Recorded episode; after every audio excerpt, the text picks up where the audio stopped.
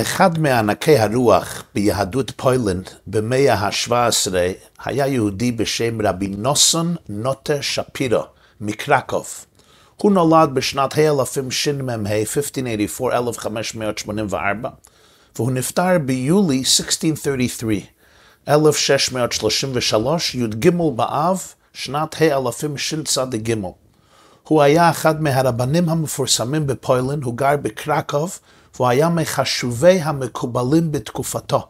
הוא מכונה על שם ספרו המפורסם מאוד, מגלה עמוקות, וזה באמת ספר מיוחד שמגלה ממש עמוקות.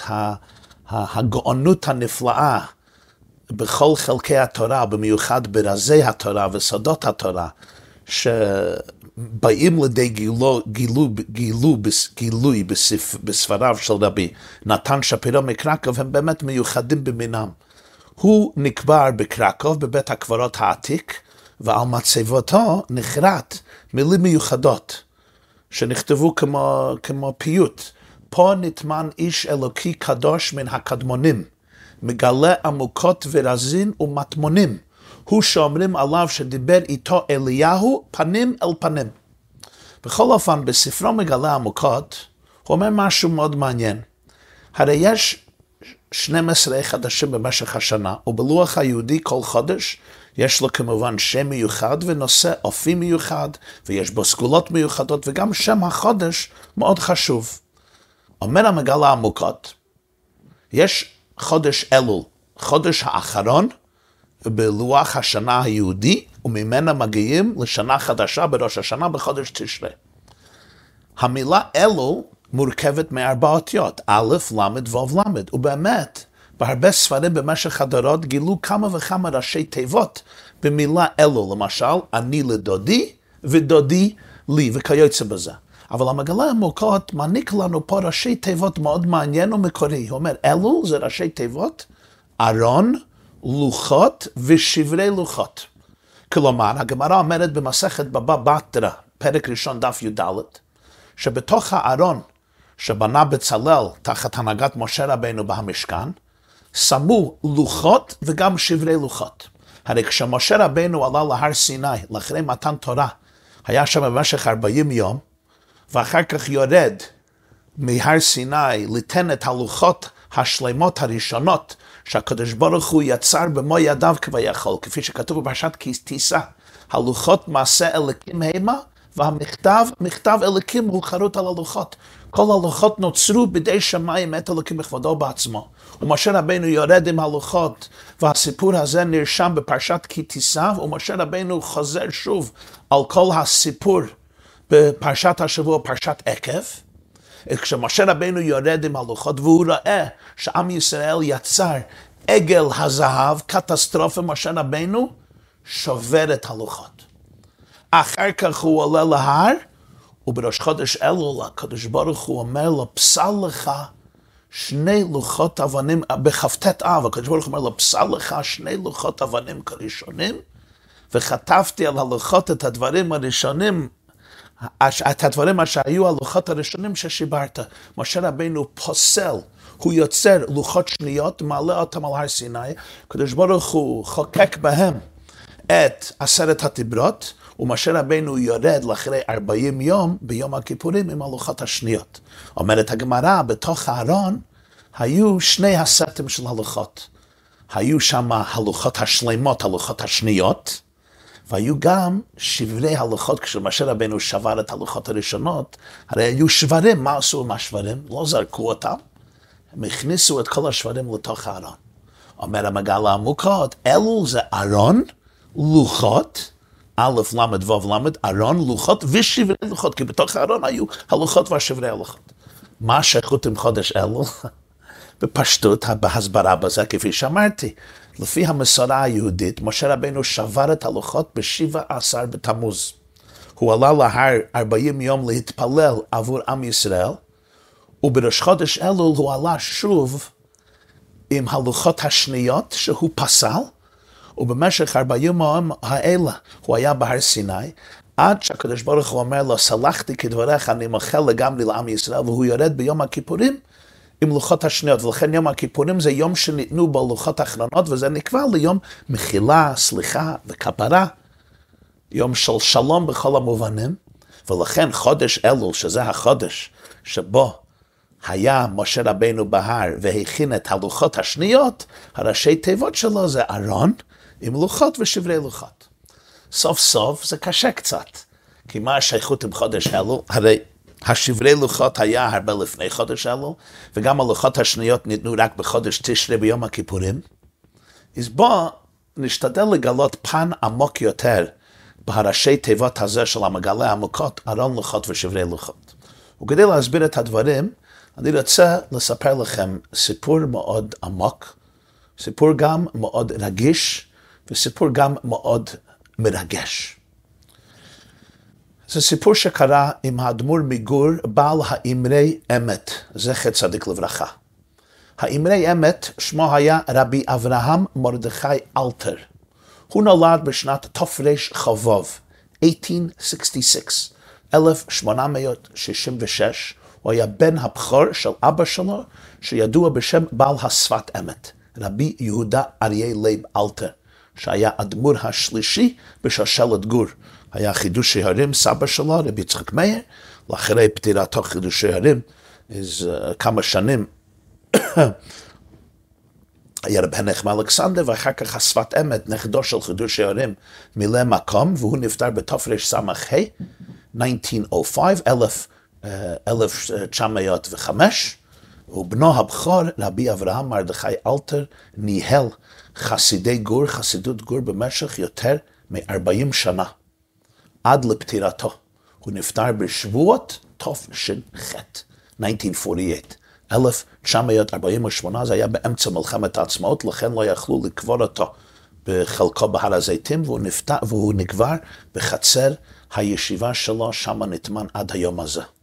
הוא מכונו בשם בעל האמרי אמת, כי הספר שלו נקרא אמרי אמת. חסידות גור לפני השואה הייתה אחת מהחסידויות הכי גדולות בפולין. זה מנה אולי קרוב למאה אלף חסידים, ואולי אפילו יותר.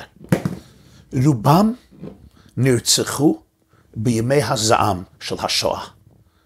כמו רוב יהדות פולין, היו שלושה מיליוני יהודים בפולין לפני המלחמה, ורובם נרצחו. ביניהם היו עשרות אלפי או מאות אלפי חסידים וחסידי גור.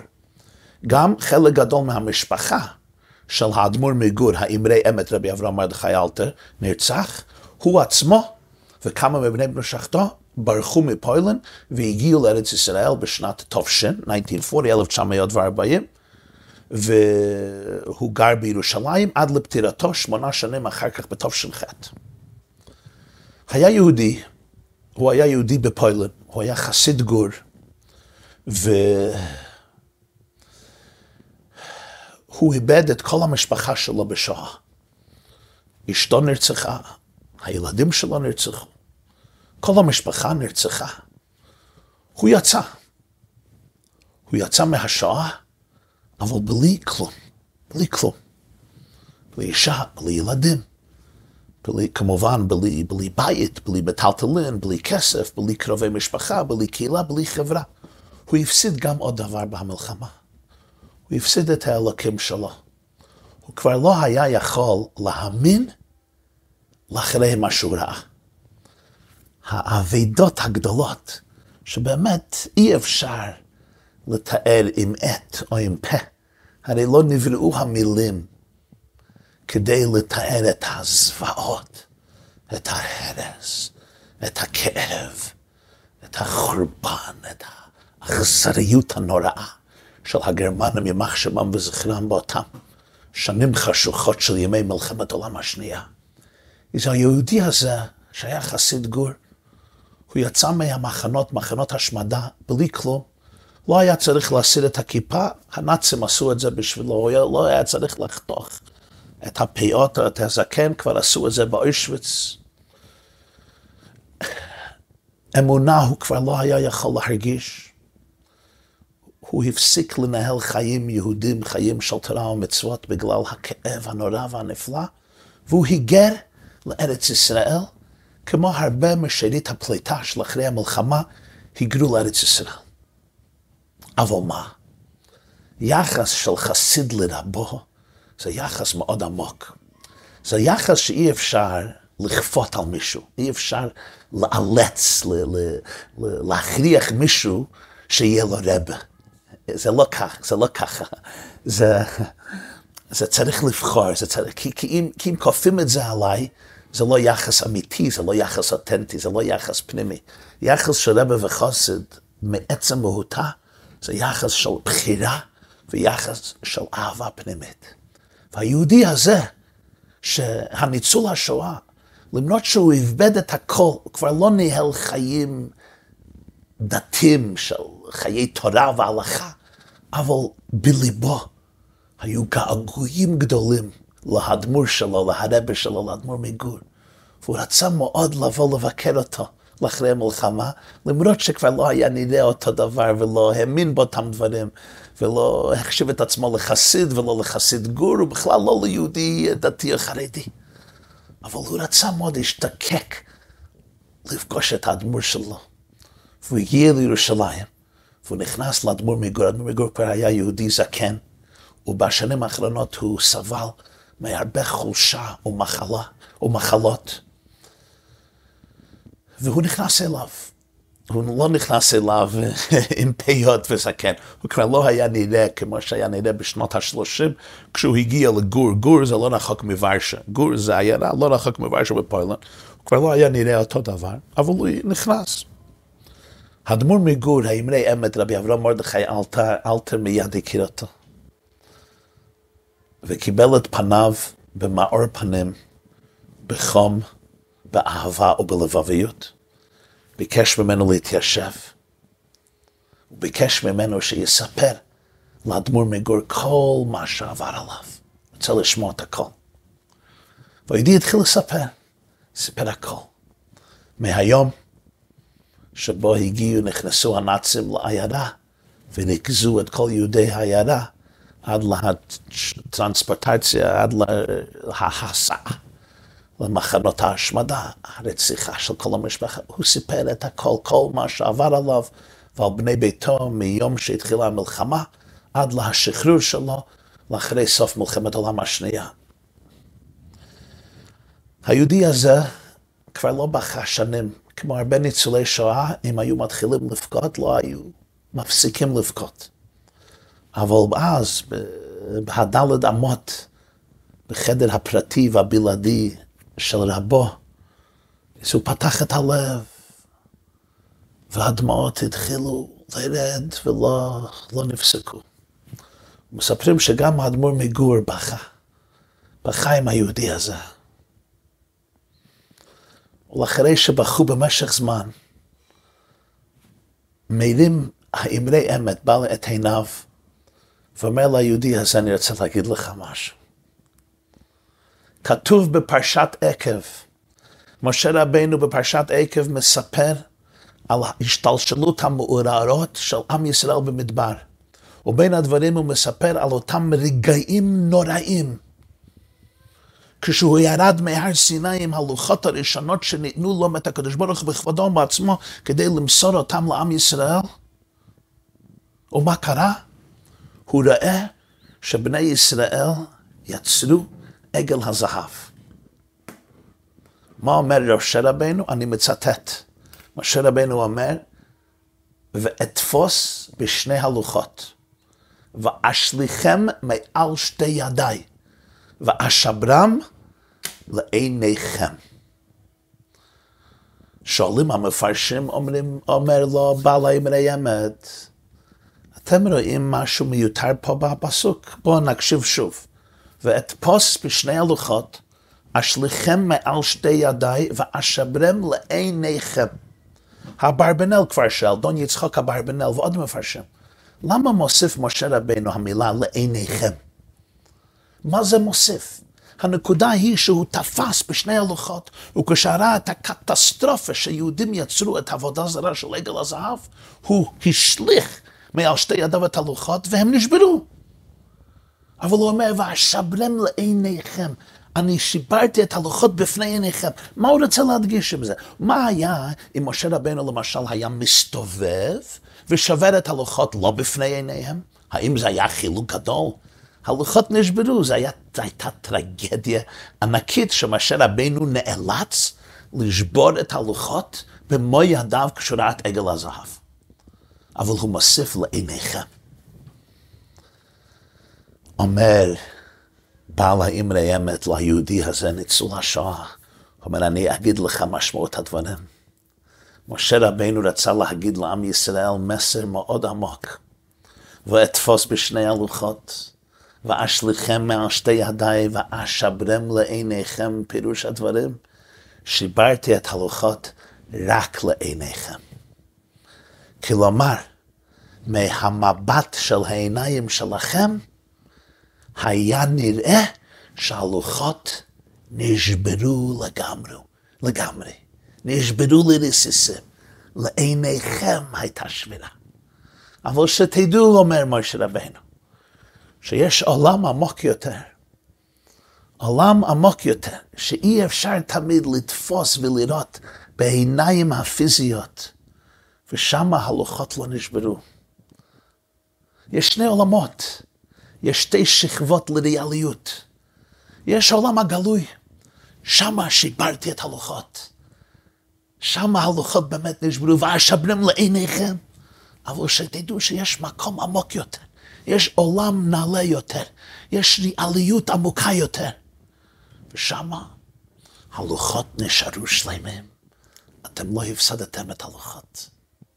ויבוא יום שבו המסכים ייפתחו, המסכים יוסרו, והריאליות העמוקה יותר של החיים ושל העולם תתגלה, ואז תראו שהלוחות לא נשברו. האדמו"ר מגור בעלי אמרי אמת ליהודי הזה, אומר, תשמע, אני עבדתי הרבה מבני המשפחה, ואולי מאה אלף חסידים, או עשרות אלפי, אולי מאות אלפי חסידים בהשעה. אתה איבדת כל בני המשפחה, כולנו, כל עם ישראל, נרצחו יותר משש מיליון יהודים. אומר האמרי אמת, איך אני ממשיך? איך אני יכול להמשיך? איך אני יכול להמשיך את החיים שלי באמונה, בשמחה, באופטימיות, לבנות שוב? אומר מהפסוק הזה, אני מאמין בכל עומק נפשי שהשבירה של עם ישראל הייתה לעיניכם, בפני עינינו, כשאנחנו מסתכלים בעיניים שלנו. באמת שנשברנו ונהרסנו ונרצחנו ונכחדנו כמעט שסולקנו מן העולם, היה לא תהיה. לא תקום פעמיים צרה. אומר לך, יש מימד עמוק יותר. יש עולם פנימי יותר, יש ריאליות עליונה יותר. ושמה עם ישראל לא נשבר, שמה כל נשמה ונשמה נשארת בתכלית ובשיא שלמותה ואצילותה וטהרתה. ובתוך עולם זה אומר כל יהודי מזמן אברהם אבינו עד ימות המשיח, שנהרג ונטבח ונשרף ונרצח. לעינינו הייתה שבירה, לא רק שבירה, שבירה נוראה. שבירה שאי אפשר, אי אפשר להבין את זה, אי אפשר להסביר את זה, אי אפשר להגדיר את זה, אי אפשר אפילו להכניס את זה בראש. זה לעיניך. ואני אומר לך, יש מקום ששם לא נשברנו. שם אנחנו שלמים בתכלית השלמות, ויבוא יום שהמסכים, הקלעים, המחיצות, המסכים של ברזל, המעלימים המסתירים, יוסרו, ותתגלה האמת, שהלוחות הראשונים לא נשברו, ושכנסת ישראל לא נשברה, לא נשברה כל יהודי וכל נשמתו חי וקיים, וגם הגופים יקומו לתחיית המתים. האמרי אמת החזיר את הנשמה ליהודי הזה. הוא נסח בו תקווה וחום ואיזה זיק של, של תקווה ושל אופטימיות. נתן לו את האומץ, את שמחת החיים, שיוכל להמשיך ולבנות. הוא ממש החזיר לו את הנשמה שלו. כמובן, הם היו יכולים להבין אחד את השני. ניצול שואה אחד היה יכול להגיד את זה לניצול שואה שני. האדמו"ר מגור בא לי אמרי אמת לא דיבר ככה ממגדל פורח באוויר, מארמון יפה, ששם החיים היו הכי קלים. אז כן, השבירה זה לא נכון. אני הגבר, ראה אני, איך שאומר ירמיהו הנביא באיכה, אני הגבר, אני. הוא חווה על בשרו את אימת השואה. הוא חווה את הטרגדיה ברמה חברה ושעשה גידיו, לא רק עם חלק מבני ביתו, אלא עם כל כך הרבה תלמידים וידידים וחסידים שנרצחו. אז כשהוא הסתכל על התלמיד, על החסיד הזה בעיניו, והוא אמר את המילים האלה, זה לא היו מילים שהגיעו ככה ממקום של אפת'י, של, של ניתוק רגשי. לפעמים מדברים עם מישהו שעבר טרגדיה, אבל זה שמדבר ורוצה לנחם אותו, הוא לא מרגיש את הכאב. אם אתה לא מרגיש את הכאב, אתה, אתה לא מסוגל לדבר לבן אדם, כי אתה בפלנטה שונה. אתה צריך להרגיש אותי, אתה צריך להבין מה שקורה בתוך ליבי. זה קורה אצלנו הרבה פעמים, אתה שומע ילד או ילדה או נער או נערה, יהודי זקן או זקנה, מבוגרים. שעברו דברים קשים ונוראים, ואתה עושה ניתוח הגיוני, יפה, מבחינה מתמטית אתה בסדר, אתה גאון, אבל ממש לא נגעת בלבבי. כי דברים היוצאים מן הלב נכנסים אל הלב, כפי שרבנו תם כותב בספר הישר. הוא עבר את זה בבשרו, כשהוא אמר, והשברים לעיניכם, זה לא היו מילים מופשטות, תיארתיות, בספרים, בתוך קומפיוטר, זה היו מילים שהגיעו מתוך דם ויזע ואמיתיות ומסירות נפש, ולכן הם יכולים לפעול עליו.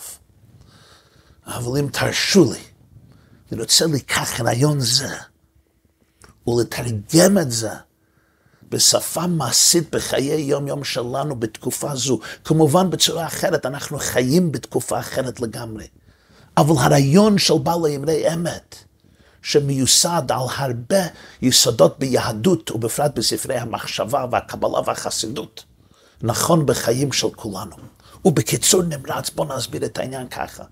בחיים של כל אחד ואחד מאיתנו יש שני סטים של לוחות. יש לוחות ראשונות ולוחות שניות. מה הלוחות הראשונות שלך? הלוחות הראשונות נוצרו בשמיים. זה ימי הנערות שלך. כשיש לך כל כך הרבה אידיאליזם ופשיטות וטהרה וקדושה. אנחנו זוכרים כשהיינו ילדים או ילדות קטנות, החלומות שלנו. איך שנבנה משפחה יפה, ואיך שנבנה חיים מפוארים, ואיך שנצליח בחיים. הילד רואה את החיים ממבט של כל כך הרבה אופטימיות וחיוב, הכל פורח ומשגשג. זה הלוחות הראשונות שאנחנו בונים בתוך הדמיון, בתוך החלומות שלנו. יש שם רגש של מעוף ושל פריחה, אין הגבלה, אין, אין אכזבה, אין כל כך הכאב הזה, זה לוחות טהורות שיורדים מן השמיים. כתוב בגמרא, אין דבר טמא יורד מן השמיים, הלוחות מעשה אליקים המה והמכתב מכתב אליקים הוא. זה הלוחות שהחיים שאנחנו רוצים לבנות, שחדורים לגמרי עם טהרה ופשיטות וקדושה. אבל מה, מה, מה, מה נאמר ומה נדבר? בהרבה מקרים, אולי ברוב המקרים, אולי בכל המקרים, הלוחות האלה נשברים. לא אצל כולנו, אבל אצל הרבה מאיתנו הלוחות האלו נשברים. לפעמים נשברים בגיל מאוד מאוד צעיר, לפעמים נשברים בגיל קצת מבוגר יותר, אבל דברים קורים בתוך הלב ומבחוץ, מבית ומבחוץ. ילדים עוברים דברים, נערים עוברים דברים, נערות עוברים דברים.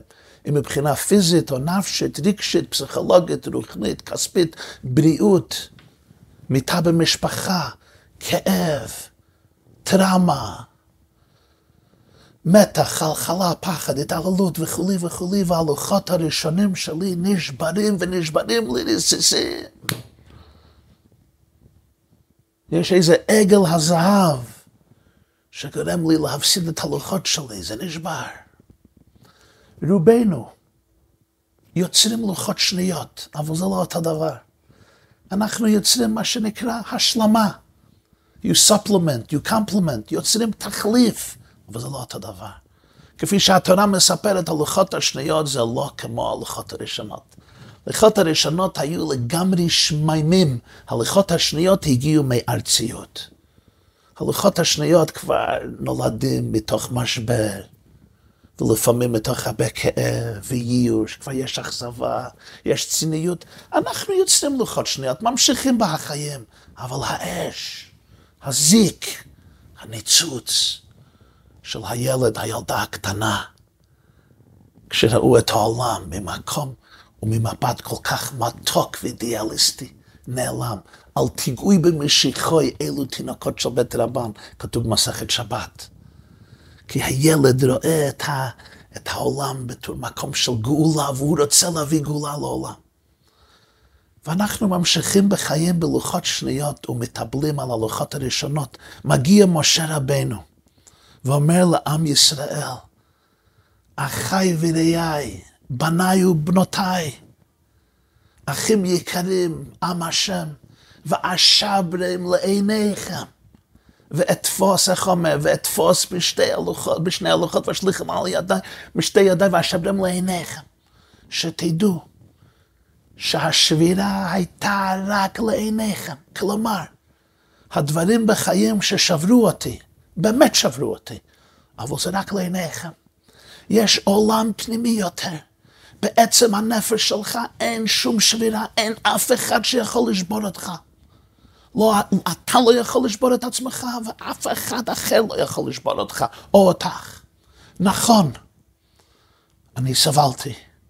נכון, אני סובל אולי עד היום. נכון, יש לך כאב ועוגמת נפש. נכון, לפעמים קשה למחול. נכון, אתה סובל עד היום אולי מחלומות בלעות בלילה. אולי מהדר אימון עצמי. אולי אין לך סיפוק נפשי. אנשים אחרים לא מבינים שלך קשה להתעורר בבוקר עם נגע של אפיטימית. אתה צריך ללחום עבור נפשך ועבור עצמך, הכל נכון. אבל שתדע שבתוך הפנימיות שלך ובתוך המהות שלך לא הייתה שבירה. הנפש שלך מאירה בשיא ההתגלות ובשיא האור. אף אחד לא יכול להשמיד, להרוג ולאבד, אפילו להחליש ולהכחיד חלילה וחס את האור האלוקי בתוך עצמך, כי אתה בעצם חלק אלוקה ממעל ממש. אני השם לא שניתי ואתם בני יעקב לא חיליתם, אומר הנביא מלאכי. זה לא רק על כלל ישראל. שהיטלר ופארי והומן וטורקמדי ורוזנברג ואייכמן וחמאס ואיסלאמיק ג'יהאד וכולי וכולי לא יכולים לכלות את עם ישראל. זה גם במובן אישי ופרטי, אתם בני יעקב לא חיליתם כי אני השם לא שניתי. אתה התגלמות וזרם של האור אינסוף בעולמנו ואף אחד לא ייקח לקח את זה ממך. מה שכן לוקחים זה השברים לעיניכם, מהמבט שלי, מהרגש שלי אני שבור. אבל משה רבינו אומר, אני רוצה שתדע שיש בך עולם עמוק יותר, ושם לא נשברת. שם אתה שלם בתכלית השלמות ואתה מחויב להאמין בזה, כי זה האמת. וגאולה פרטית פירושה שהמסכים נקראים ויש לך access, יש לך קומוניקציה, יש לך אחיזת יד לתוך עצמיות זה. ולא רק זה, אלא גם השברי לוחות, השברים עצמם, סוף סוף נועדו לא לשבור אותך, אלא להעצים אותך, לגלות את השלמות שלך בצורה הרבה עמוקה ואותנטית. וזהו העניין העמוק שאלו זה ארון לוחות ושברי לוחות. מגיע סוף השנה. היה שנה ארוכה עם עליות ומורדות. עשיתי טעויות. אולי נשברתי במשך השנה, אולי שברתי. חוויתי שבירות, חוויתי טעויות. מגיע חודש אלול, חודש האחרון. אומר המגל העמוקות רבי נתן שפירו, זיכרונו לברכה, זכר צדיק לברכה. בחודש אלול אתה יכול לבנות ארון, אתה יכול לבנות ארק, ארון קודש. ושם תכנית לא רק הלוחות השלמות בחייך, אלא גם השברי לוחות.